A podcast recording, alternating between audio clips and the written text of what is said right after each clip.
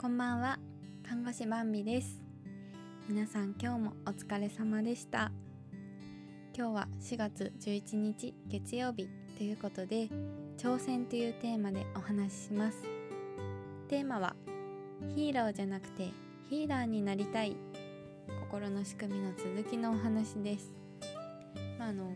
心の仕組みっていうのはですねあの先週の月曜日にお話ししたんですけど実はあの半年間ね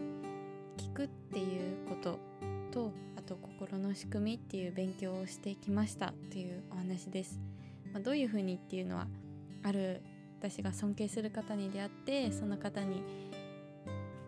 2週間に1回のあのオンライン講座で教えていただきました。でそれがあの受講が終わったという話でしたね。であのちょうど今日さっきですね実際にその、まあ、カウンセリングという形にできるか分かんないですけどあのカウンセリングの練習っていうことで私からお願いしてお話をさせていただきました。まあ、あの感想をね今日は語りたいなと思うんですけど最初は本当にその半年間の講座を終えてじゃああなたたちはもう周りの人の心のケアもできますよって言っていただいたはいいものの誰かに対してあのやったことがなかったので本当にドキドキでした。あの何でしょうね。例えばこう訓練学校でねこう今まで訓練してきたけどもう急に戦場に放たれたみたいな気持ちです。そんな戦場みたいな殺伐としてはいないんですけどでそれに何が緊張するかっていうと相手の内面に触れることなのでもしかしたら聞かれたくないこともあるだろうしうんまあ私からお願いしてやらせていただいてたことなのでいややりたくないのになんか聞かれるって思わせたら申し訳ないなっていうふうに思っていました。まあ、あとはこう講座で習ったもののその流れ通りにできなかったらどうしようとか思いました。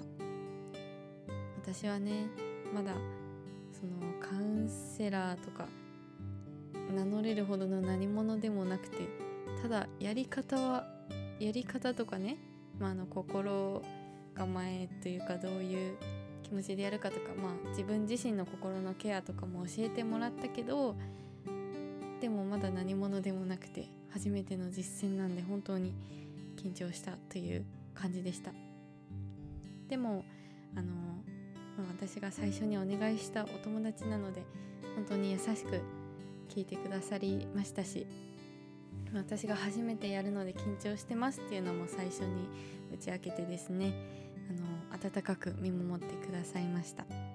で途中からはあの楽しく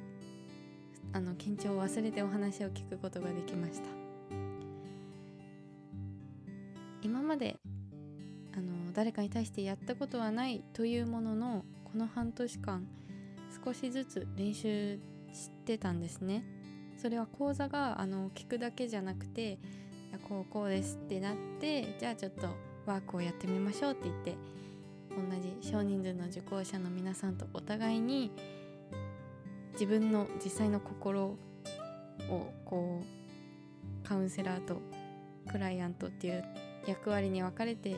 練習していたのでなんかあのお話ししてる途中もその練習の風景を思い出したりして。でああの時こうやったよなっていうのを思い出したりしてその感覚をに頼りつつまあ今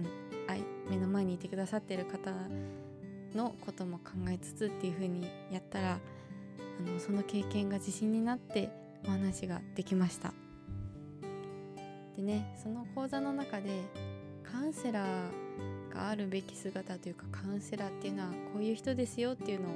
先生に教えていただいたんですね。まずこうカウンセラーさんってなんかこうちょっとお話ししたらあじゃあこういうことじゃないですかっていう風にこう察する能力が高い人っていう風に私は思ってたんです。でもそれは違ったんです。決めつけが一番良くないしまあ当たったらあそうなんですってなるかもしれないけどもしそこのカウンセラーさんがクライアントさんに「あなたはこう思ってるんじゃないんですか?」っていう決めつけが外れてしまったとしたらもうそこでシャットアウトしちゃう。可能性があるっていうことでした。大切なのは相手と自分との間には崖があるっていうふうに思っておくこと。でその崖を質問をするっていう行為があの橋を架けることになるそうなんです。崖の端と端にいる2人をつなぐ橋を質問ん？崖の端と端にいる2人を質問するということで橋が作られて相手に近づいていけるんだと。あこれなるほどと思いましたね。でその橋を渡ってまあ向こう岸から相手を引っ張るんじゃなくて相手と同じ景色を見て同じ側に立ってあこういう景色を見るんだって分かる、まあ、それが質問してお話を聞いてどんどんどんどん相手に近づいていくっていうことなんだそうです。で、あの、その先にじゃあクライアントさんはどういう景色を見たいんだろうっていうのを考えて一緒にその景色を見に行く。それがカウンセラーさんだそうです。わあなるほどと思いました。だからね、あの、何かを知ってる完璧な人っていうのがカウンセラーさんではないんです。一緒に手を取って橋を渡る人が、あの、カウンセラーさんなんだなって分かりました。あとはですねこうそのカウンセリングのステップの中に価値観を知る自分の価値観を知るっていうのがあるんですけど価値観を知る時の作業って私はこう地表から地下に向かってこう土を掘っていってこう根っこを探る作業に似てるなって思って。自然薯掘りとか この例で伝わるか分かんないけどなんか地中に埋まってるものをこうそれが折れないようにこう掘って掘って掘って根元はどこにあるのかなってその根元を見ていく作業に似てるなって思ったんです。でもそれを自分で価値観を探る時に頭の中で悶々と考えてもこううまく掘れず水平に掘っちゃってうんこれがこうでこうでってなってもなんか効果的にたどり着けないというか。でもカウンセラーさんがいることで客観的に見ることもできて2人で一緒にこうスコップを、ね、1人だと力入んないですけど2人で掘ればまっすぐ下に掘れるじゃないですか。なんかそういうイメージだなと思いました。それをそんなあのカウンセラーさんとは何かっていう学びを思い出しながら今日の友達とお話ししてなんかお互いにとっていい時間になりました。はい。でねあの私のじゃあまあ3回ぐらいで1回1セットっていう感じかなと思ってるのでまた次回もやらせていただけるので楽しみです。そしてあのそのお友達がね言ってくれたんですけど私のことをヒーラーのような存在と言ってくださったんです。えヒーラーって何だと思って初めて聞いた言葉だったんですけどヒールが英語で癒すっていう意味ですよね。だから癒す人っていうことで、まあ、日本ではそんなに使われてないかえーと、日本ではエネルギー療法手当療法霊能力による治療を行うものを指すことが多い。とは書いてあるんですけどまあそういう意味じゃなくて、あの言葉の通り癒す人っていう意味で言ってくださってわあすごいそれしっくりくると思いました。なんかねこう話を聞いて相手の思いを汲み取ってでこうその人にとってちょっとでもいてよかったと思える存在になりたいとは思ってたんですけどあなるほど。ヒーラーっていうとなんかピンとくるなと思いました、まあ、私も友達から「ああ話してると癒される」とか言ってもらえるとすごく嬉しいし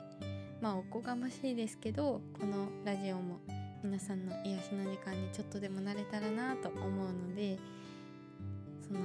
癒しとかヒーラーっていうのは私の中で目指す方向の一つだなっていうふうに今日思いました。そんな風に頑張っていきたいです。そしてこういうお話を聞くっていう活動ももしね希望してくださる方いたらラジオを聴いてる方にもあのやらせていただく一緒にそういう時間を作るっていうことをできたらいいなと思うので、まもしあの興味があるよって方いたら Twitter などで Twitter とかスタインド FM だったらコメントとかレターとかであのメッセージいただけたらなと思います。